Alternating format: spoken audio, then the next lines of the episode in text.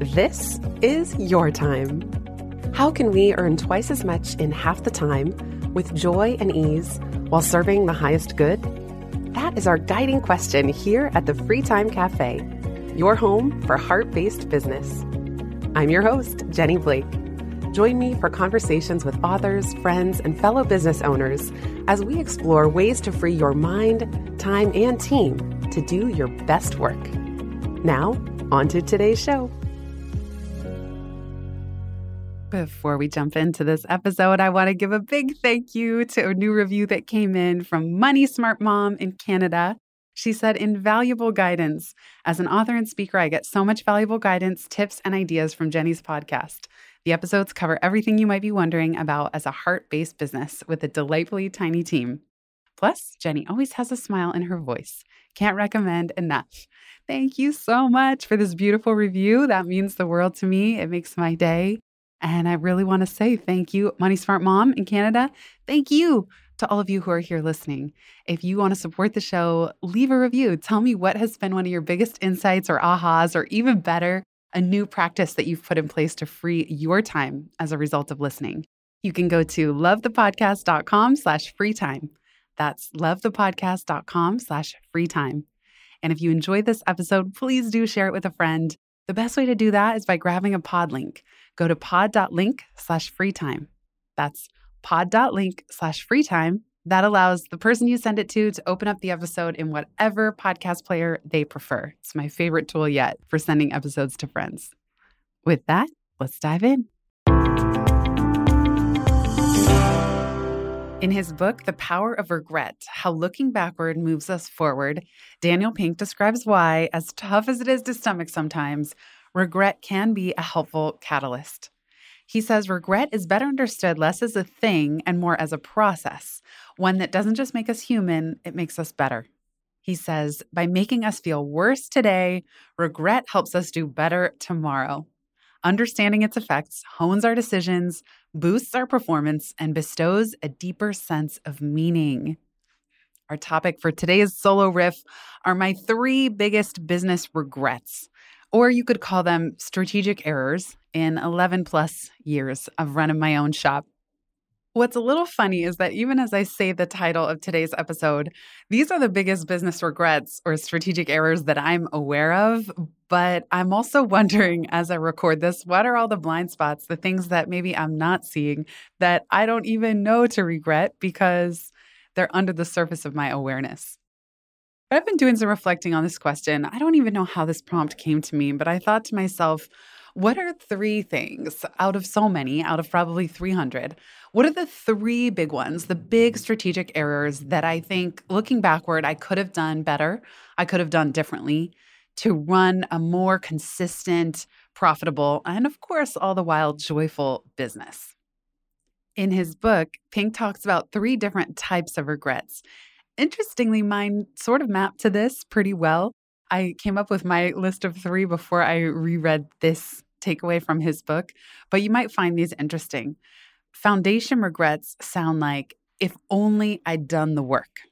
Boldness regrets sound like if only I'd taken that risk. And moral regrets sound like if only I had done the right thing. All right, so let's get into these three biggest regrets, and they pretty much map to Pink's categories, even if not precisely. First and foremost, on a foundational regret in my business, one regret looking back is not having one flagship course, and particularly one that would be evergreen. I love learning and development. That's what I did when I worked at Google. It's what I played as a kid. I used to make my brother play school and I would create these worksheets for him and his friends to fill out. I've always enjoyed teaching. And I think that this strength became a weakness in the sense that I was always creating new courses and I didn't ever go all in on just one. When I first left Google in 2011, my very first course was called Make Shit Happen. And I sold it out in 24 hours. I did all the online marketer techniques that you're supposed to do. The second time I ran it, had a little harder of a time filling spots, but people were saying such great things about their experience.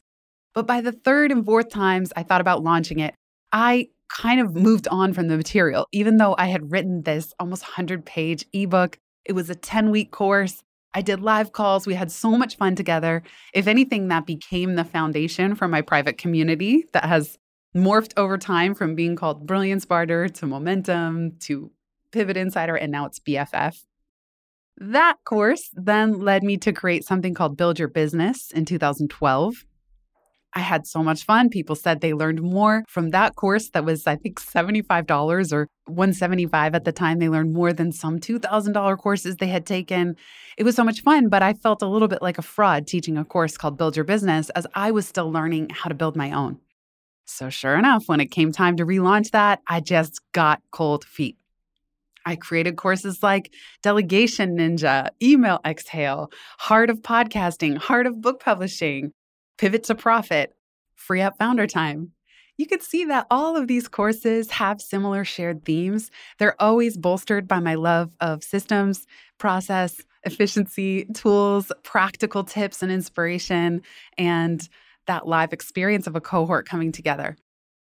But as I said, I never went all in on just one. So that meant that I was always creating new landing pages, new marketing materials, new launch process, new email sequences. It meant that I was never really gaining traction with any one course because I kept going to the next shiny object or the next subject matter that I was interested in. Now, you could say that it's good to pilot lots of different courses and material to see what's going to stick, what am I going to enjoy most.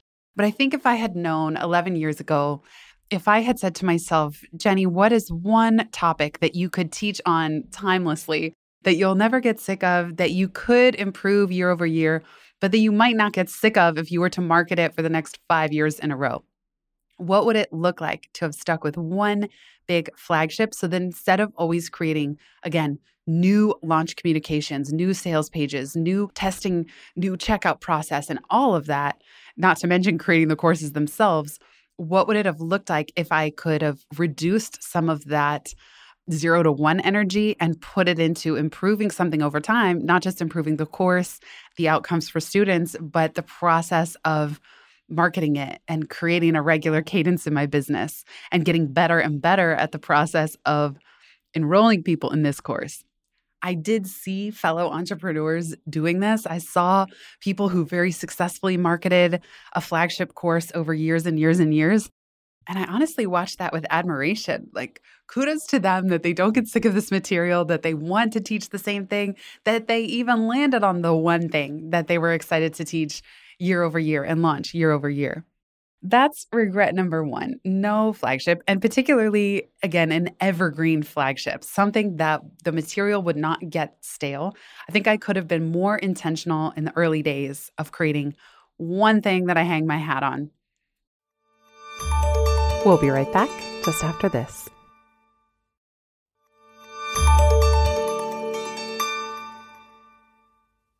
The second regret that I have in my business is a boldness regret. This falls under the boldness category, plus or minus. And that is that when I was starting the Pivot podcast in 2015, and I launched the book Pivot in 2016, almost a year later, I got all this podcast momentum at a very critical time. And it was early on. Podcasts were still not quite as ubiquitous as they are today. It wasn't that every big celebrity and every major media brand had a podcast yet. They didn't. I'm not saying I was anywhere near first to the game. I have friends who've been doing it since 2005, six. I was still a decade late, if you will. But when Pivot, the book came out, I did this big podcast tour. It was backed by Portfolio and help with the publicist, lining up shows with all these different people. Even James Altucher had me on his podcast, which was pretty massive at the time. I did a guest hosting of his podcast and he came on mine. And then I stopped. I was so tired from the book launch and I hadn't quite planned quite enough episodes in the can, three months of consistent episodes that were going to take me from September when the book came out, September 2016, all the way through, let's say, the end of that year. Better still, I would have planned into January. I kind of lost steam a little bit and I wasn't publishing episodes as consistently as I could have during that window. And I regret this because this is kind of a boldness failure. I failed to double down on something that I was enjoying. I failed to get the proper team and infrastructure support. I failed to plan enough so that I could really take advantage of having so much visibility. In a way, the most visibility that I was going to have for the next five years because of doing the Pivot podcast tour, where I don't even know how many interviews I did 40, 50, 60, who even knows? But I was everywhere on all these other podcasts, and I could have done so much better of not just planning on how to be consistent on my own show, but how to blow it out of the water how to say, oh, I'm going to have all these people coming and checking out my show. How do I make it amazing heading into the fall and post book launch? How do I make it the best show that I possibly can? And it's hard during a book launch to know exactly what to do, what to focus on. I would also say that at that time, I wasn't 100% clear that podcasting was going to be this main love of my business. I had started it as this little side project that would go with the book launch. And I certainly didn't know where the podcasting landscape overall was going to go. I just knew that I loved it. Another thing that I didn't do as it relates to boldness and going all in with the podcast in that crucial window of 2016 was mention it more at the end of interviews. I was promoting the book, and always the host would ask at the end, Where can we find you? And I would give my website and the pivot toolkit and the book. If I were being a little more strategic, I probably would have plugged the podcast a little bit more than I did because now it's become clear that podcasting is really tricky. I never want to say hard. I don't like to plant those exact seeds in my own mind or others, but it's quite tricky to grow a show. It's not obvious. There's not good metrics in terms of any one source of truth of subscriber count or download. There's a lot of attrition because there's more and more shows getting added into the mix all the time. So there's more competition.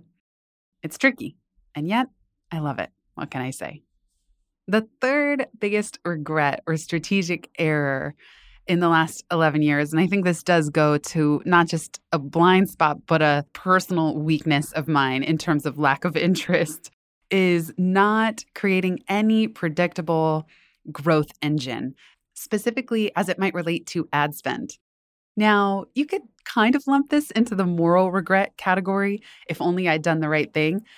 I do now only because I have a moral obligation in a sense to support my family and to support myself. I never want to be a burden on others.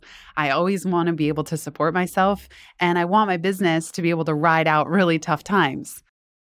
None of us could have predicted a pandemic, but still feeling the effects of it, specifically in the speaking business, that for a long time was the biggest cash flow that I had. It was so nice. Even if I just got one gig for 10 or 15K once a month, that really kept the lights on and it provided a nice sense of buffer as I was trying to get anything else off the ground. Now, I also have some corporate licensing clients. Those tend to renew once a year. So it's always nerve wracking to get to that time of year because I don't ever want to count those chickens before they've hatched, but they are certainly delightful and helpful when they do. So, with speaking and events so down the last few years, it has been challenging to figure out the best places to put my energy and the best ways to create predictable growth. This is, again, a strength as weakness. I've always leaned into serendipity and flow and marketing with magic and ease and joy and fun and all those things. No regrets about that. But that means that what I haven't done is been so committed to growth hacking and A B testing and spending any excess cash flow on ad experiments to figure out if I put in a proverbial dollar here, where can I get a proverbial two in return? And I say that because it's not that easy, of course, to just put in a dollar and get two back. I recently ran some podcast ads on Overcast and I spent maybe $1,000 to advertise in the business category. And it ended up that based on the number of new subscribers, the cost per acquisition or CPA was $20. That's a lot, unless every single new subscriber joins BFF or signs up for the free time dashboard or the free up founder time course. You know, there are ways to engage, but it's not always going to be a direct line, nor does it need to be. But $20 per subscriber, that's a lot. I'm sure I could get that number lower. But I have not committed myself in a diligent or consistent way to building a growth engine, a growth machine where I can really study what inputs are going to lead to what outputs and then be able to ramp that up. What's more, I started my career managing Google AdWords accounts when I worked at the startup as I was finishing school at UCLA. So I knew how to run ads. I was learning AdWords software when it was brand new. Then I pivoted over to Google, teaching customer service reps how to support the AdWords product.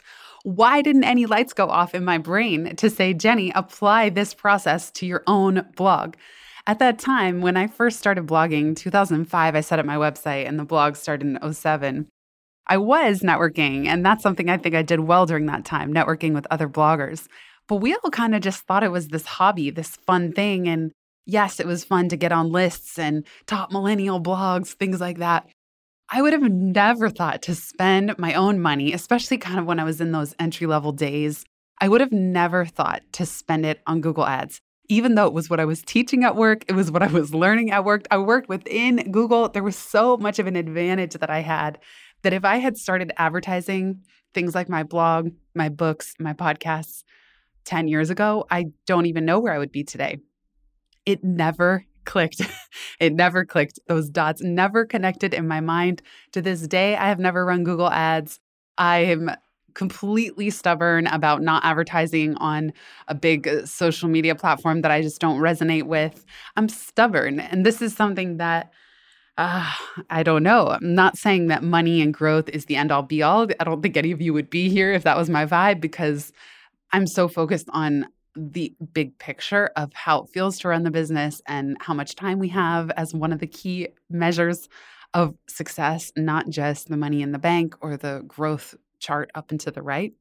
But that's a regret in a way that if there's going to be a big recession or if there are really fallow times, it's good to know not just that the big ideas, I've always been focused on creating ideas that could be resilient during an up or a down cycle in the markets, but also having certain predictable growth engines so I would know what to turn on when if I could. That said, even those growth engines are unpredictable. In the early days of blogging, I had friends who would do affiliate sites and they were big on SEO optimizing and one change from Google and boom, their whole strategy would be kaput and they'd have to rethink things. So I know there's no magic bullet to this stuff, but I think this is one of my bigger regrets is saying, "All right, Jenny, you're 11 years in. Are you running a business or do you have a, just a fancy hobby?" And that's probably one of my bigger business gremlins is the gremlin that just says, "Well, if you don't even have predictable growth engine, it's a hobby, not a business." although I do look at companies like Uber and Pinterest, there are some massive companies that are not profitable to this day. Then I remember to cut myself a little slack. To close out for today, you hereby have permission to drop the guilt over the biggest regrets you have in your business. It's okay. We all make them. And as Daniel Pink says, this is how we learn. This is how we grow. This is how we improve. It would be impossible to be running a business with all the thousands of decisions you have to make, large and small, without leaving some regrets along the way. You have permission to forgive yourself and you have permission to try again. Now, I would love to hear from you because I feel like I'm standing out there alone on a branch right now, just sharing what I could have done better. And I'm so curious what are some of your biggest business regrets? What are your regrets in terms of foundation, work that you could have done earlier on, in terms of boldness, risks that you could have, would have, should have taken, or even moral regrets, just doing the right thing by you, by your family, by your energy, by your health? Be so curious what you have to share on this topic. You can always leave me a voice memo at itsfreetime.com slash ask, or you can record a voice memo on your phone and send it as an attachment to hi at itsfreetime.com. Thank you so much for being here listening, everybody. I really appreciate it. Have a beautiful rest of your day. If you've listened this far, you get a gold star. Thank you. Word of mouth is the most joyful way we can grow this show, and it helps us land interviews with the luminaries and insightful guests that you would most love to hear from. Please send this episode to a friend who might find it helpful and for show notes and related links from this episode, visit itsfreetime.com. While you're there, make sure you're subscribed to the Time Well Spent newsletter. You'll get instant access to my tech toolkit, a continually updated list of all the software I use, along with the total monthly spend to run my business, where no one works full time, even me. Visit itsfreetime.com slash join. Remember, you are running the show. It's time for radical reimagining, and everything is up for grabs. Let it be easy, let it be fun, and build with love.